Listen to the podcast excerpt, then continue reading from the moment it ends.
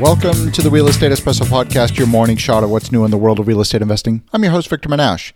Thank you to all the loyal listeners. And in celebration of 100,000 downloads, we have a huge giveaway. We're giving away an autographed copy of Robert Kiyosaki's latest book, Second Chance. If you'd like to win an autographed copy of Robert's latest book, send an email to victor at victorjm.com and put 100,000 in the subject. We'll be holding the drawing on the last day of October, and the winner will be announced on November 1st. Send your email to victor at victorjm.com with 100,000 in the subject line. Today we're talking about asset price deflation and price inflation.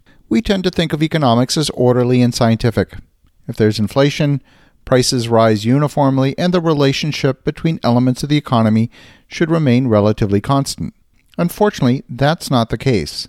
The economy has so many interconnected variables that predicting the future is incredibly difficult. Could there be a situation where prices increase, but real estate asset values decrease? On today's episode, we're going to examine this very question. In an inflationary environment, the cost of construction goes up. And in fact, we've seen very real increases in the cost of construction over the past several years. In 2014, you could routinely build B class apartments for $88 a square foot. Today, prices are close to $120 a square foot in the US. It amounts to an average of a 9% increase per year over the past four years. This is during a time when government is telling us that inflation is running close to 2.5% over that same time period. I would argue that, in fact, asset deflation could be a long term trend, and if you don't believe me, you only need to look at Europe as a proof point. Even in North America, how many homes are actually selling below replacement cost? The price of an item is not determined by its intrinsic cost, but in fact by people's ability to pay. Why would cell phones cost less in India than, say, in the United States? After all, they use basically the same components, and the electrons flowing in the wires don't care whether the wires are in Delhi or New York. It comes down to ability to pay. The problem with measuring inflation is that governments use several tricks to lower their measurement when in fact prices are truly going up. One of the techniques they use is something called substitution.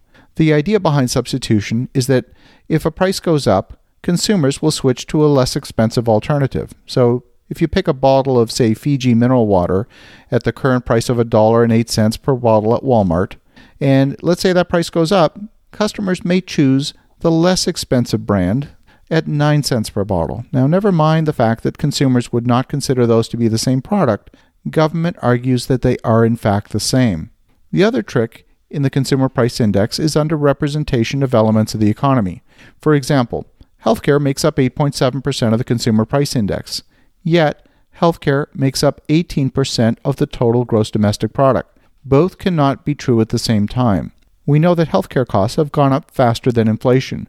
By putting a lower weighting on healthcare, it has the effect of making inflation seem lower.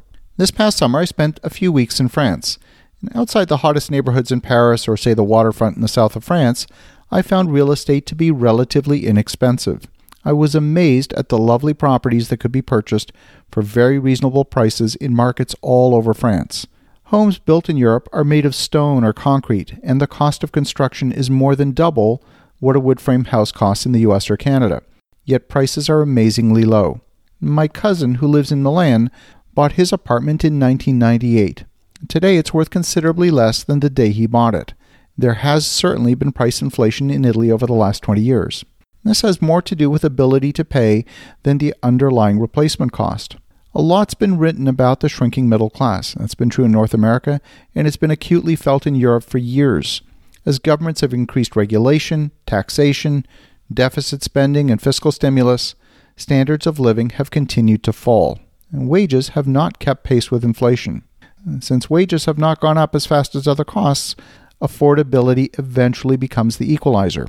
The single greatest factor that has masked the problem is the availability of inexpensive debt. Most of the increase in real estate prices has tracked the availability of cheap money. If we see a contraction in debt or a significant increase in interest rates, you can expect the money contraction to result in lower asset prices. Now, while banks in Europe are highly leveraged, they generally don't write high ratio loans. In North America, we can get loans for 80% of real estate value, and insured loans can be even higher. But in Europe, it's rare to get a loan at more than 50% of the property value.